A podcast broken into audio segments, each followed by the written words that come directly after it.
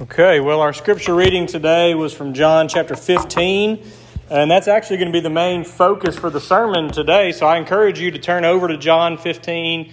Uh, and if you like the singing part, which I appreciate Tony and everybody that's helped with that, I appreciate Adam and his communion thoughts. Uh, we're going to sing one more song here in just a few minutes, so uh, stick with me for a little bit, and then we're going to, I'm going to kind of mix it up today and, and do something just a little bit different. But turn to John 15. And we've been studying through the Gospels since January 1st. So every sermon that I've preached in January, February, March, and now these first two weeks in April come somewhere from the Gospels. And the last few weeks, I've kind of just focused on uh, the end of the Gospel of John. And I hope that as a, a church, you're continuing to read through this. It's been a, a great for me, a great reminder to read my Bible every day. It's been a great challenge for me, so I hope that you're still doing that and then after Easter Sunday, we'll probably go a different direction with the sermons. Uh, I want to do a little audience participation right now. Uh, so if you're sitting at home in the living room, if you're with your family, if you're by yourself, I want to I want you to participate in what I'm about to do. Uh, I'm going to count to three, and the seven or eight of us that are here today, I want you to do it too, just so I know I'm not alone. But I'm going to count to three, and I want you to just say a name or two that comes to mind when you think of the, the word friend. So, whoever you think of as a friend in your life, when I count to three, say that name, say two names. It doesn't have to be your best friend, just any friend that you can think of. And let's try that. So, do it at home. One, two, three, say a name. Okay, I didn't hear anybody in this room say my name. Uh, and my name that I'm going to say is Jesus. So, I don't know what y'all said, but I chose Jesus to say.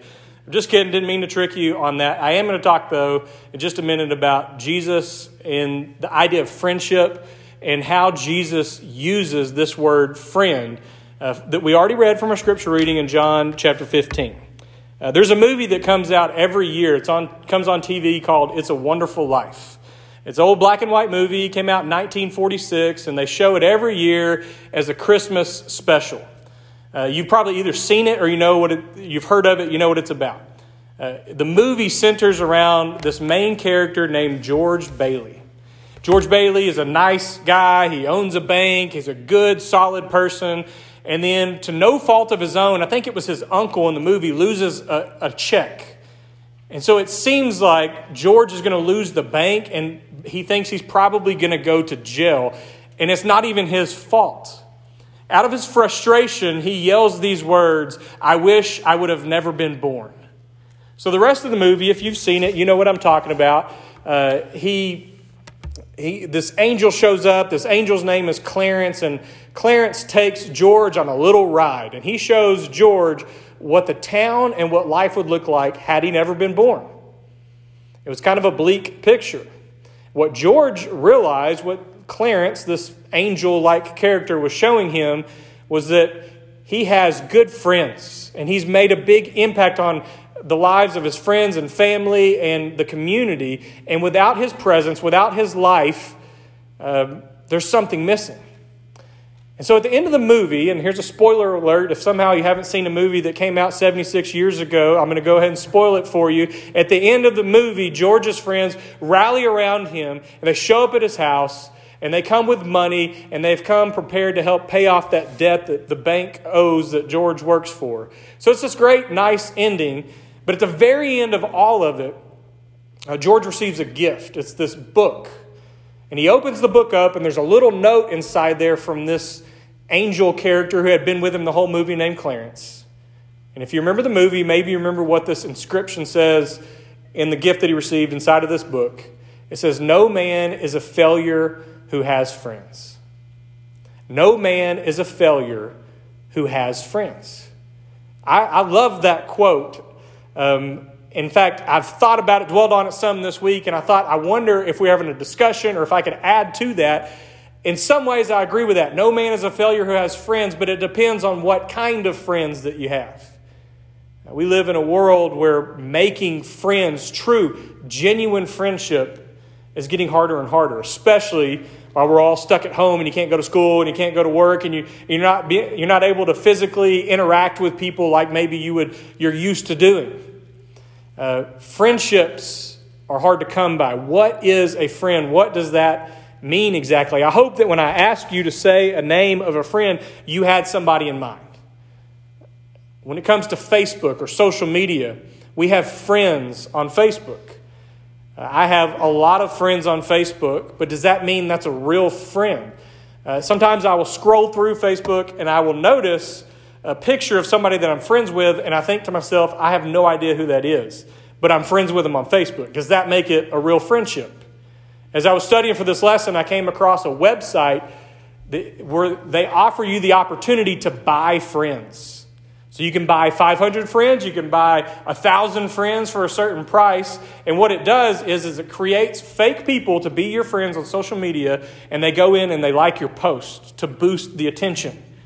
That's the kind of world that we live in. You can buy friends. Uh, there was a study that was done by a research group called YouGov, and they were researching millennials, the generation that gets talked about a lot. And the results of the research said that 22% of millennials say they have no friends. 27% of millennials say they have no close friends. Now, something is missing in life if that large of a percentage of people say they have either no friends or no close friends.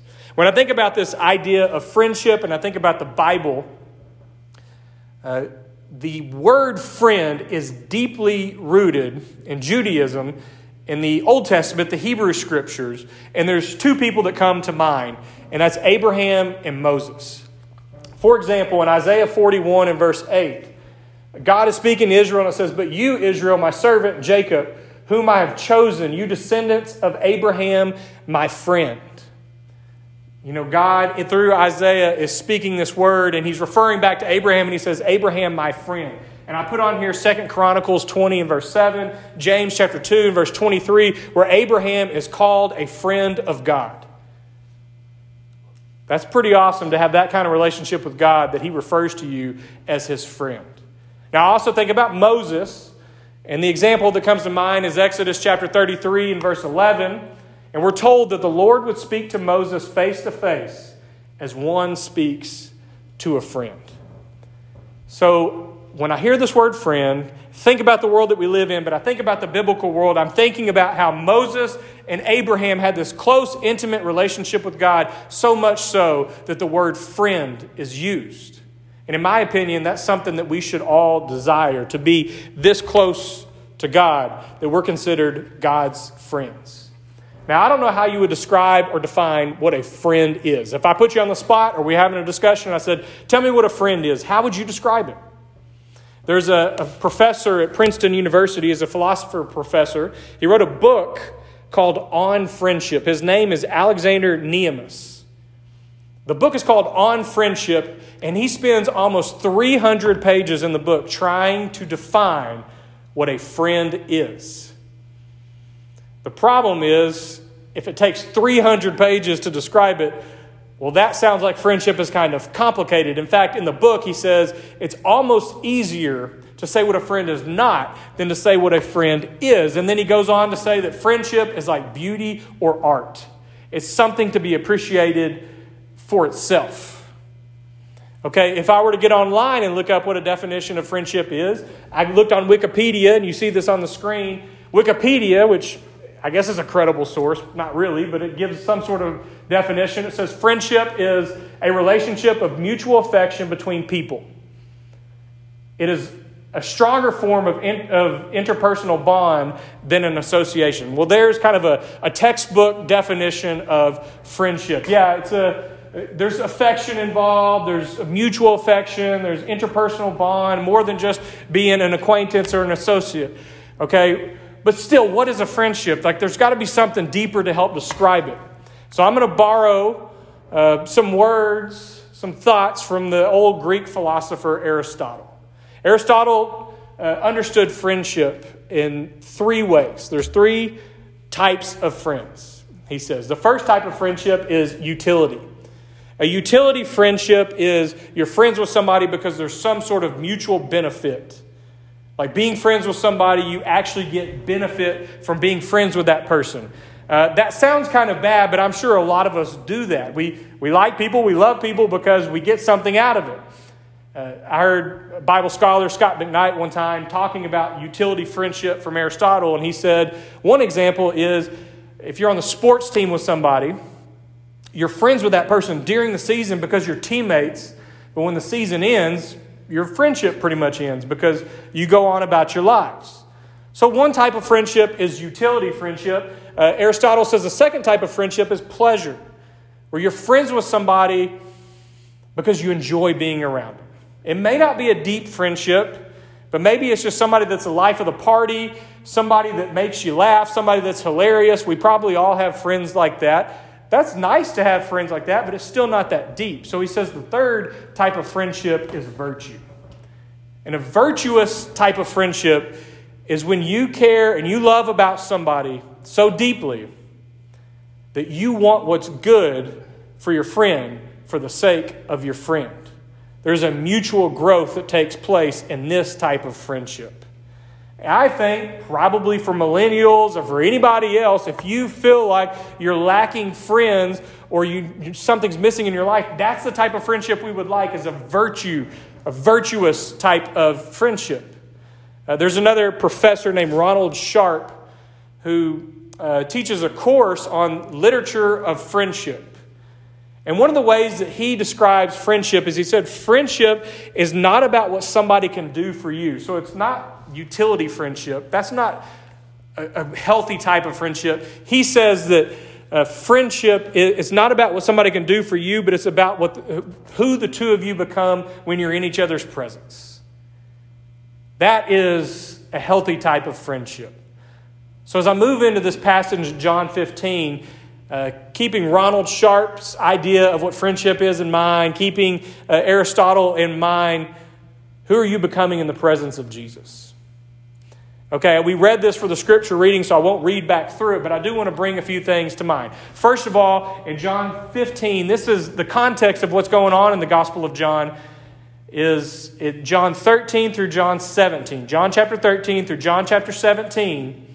This is known as the farewell discourse. You'll notice a lot of red letters from Jesus, if you have a Bible where Jesus' words are in red, red ink.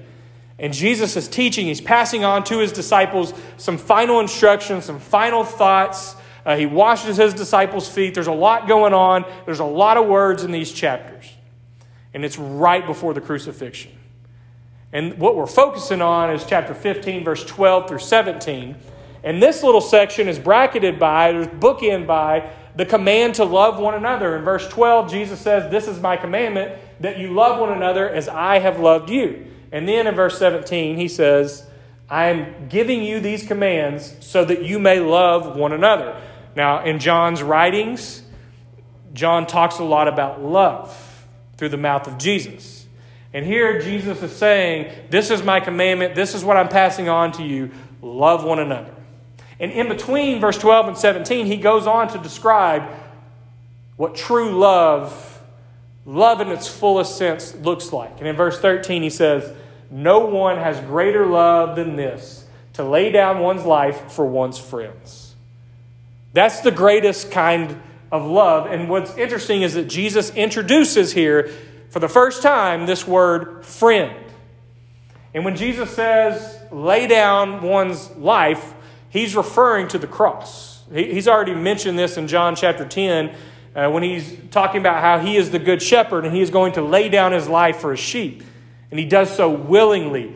This laying down is a reference to the cross. So what Jesus is saying is when he dies on the cross, that's the greatest form of love is to lay down his life for his friends. But it's not just for his friends because Jesus dies for his enemies as well. In verse 14, Jesus gives the terms of friendship to his disciples, and he says, You are my friends if you do what I command you. So there you go. He lays it out for them. If you want to be my friend, do what I command. Well, what has he commanded? Well, obviously, here he's commanding to love one another, but if you've been on this journey with us through the Gospels, we know that Jesus commands us to forgive people and to keep forgiving, to love not just your friends and people you go to church with, but to love your enemies, um, to not to hate anyone because that's what's really going on in your heart, not to lust, and so on and so forth. There's all the things that Jesus has been talking about. He's saying, if you live like this, if you live out these teachings of the kingdom of God, you're my friend. There's the stipulations of what it means to reciprocate this friendship with Jesus. But what I want to key in on is verse 15. This is several months ago, back in January, when we were reading through John. This really hit me, and I kind of re- reread it a few times, and I knew a sermon was coming on this idea of friendship. So, this is the verse that really gripped me. And uh, Jesus says, I do not call you servants any longer, because the servant does not know what the master is doing. He's changing things, and he says, But I have called you friends, because I have made known to you everything that I have heard from my Father. I wonder how this made the disciples feel. They've been his disciples, they've been his servants, and now he's saying, I'm no longer calling you servants. I'm letting you in on God's secrets. I'm now calling you a friend. I wonder how that made them feel. I have a good friend who, uh, a while back, moved to a major metropolitan city with a population of uh, over a million people. And this guy's my friend, and he's a really friendly person. He's the type of person you would want to have as a friend. He's had friends in his childhood. He had friends from his youth group days. He had friends from high school days. He's, he's had friends from college. But he said these words to me, and it kind of shocked me. He said, We have no friends. And I was wondering what he meant by that because he lives in a city surrounded by millions of people and he has friends all over. But what he meant was, we have no friends, we have not made friends in the city that we now live in.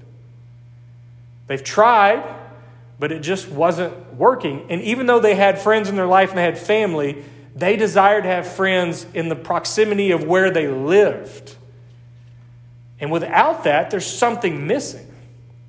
So when we moved to Longview almost three years ago, there were a lot of things that I prayed for for my family, for this church, for myself as a person. Two things that I prayed for specifically and a lot was that God would bless us with a home.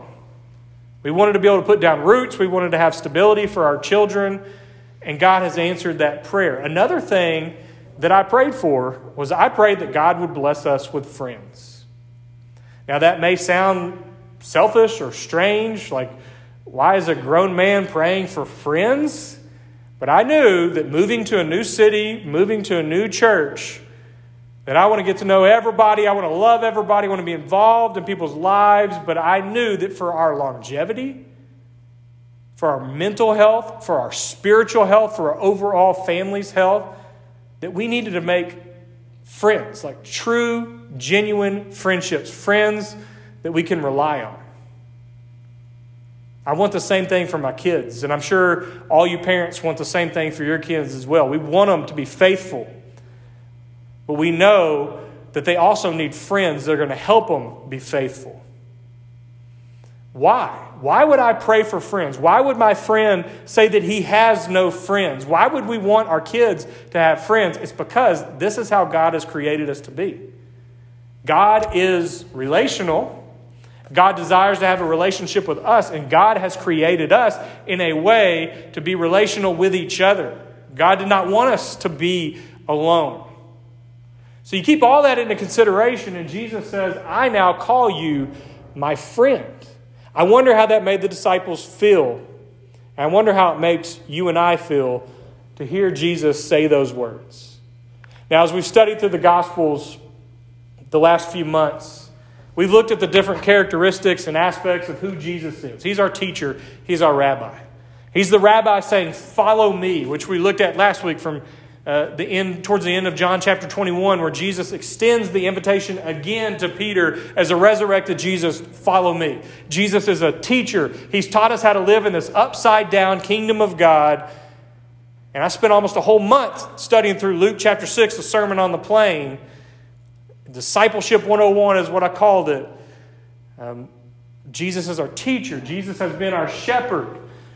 If you look at, John chapter 10, I did a sermon on how Jesus says, I am. In one of those I am statements in John, I am the good shepherd, and the sheep know my voice and they recognize my voice. So Jesus is our shepherd, He's our protector, He's our intercessor, He's our high priest. We've looked at John 17 and how Jesus uh, prays for us. He prays a prayer of intercession for us as his followers, for his disciples. He prays for their protection from the evil one.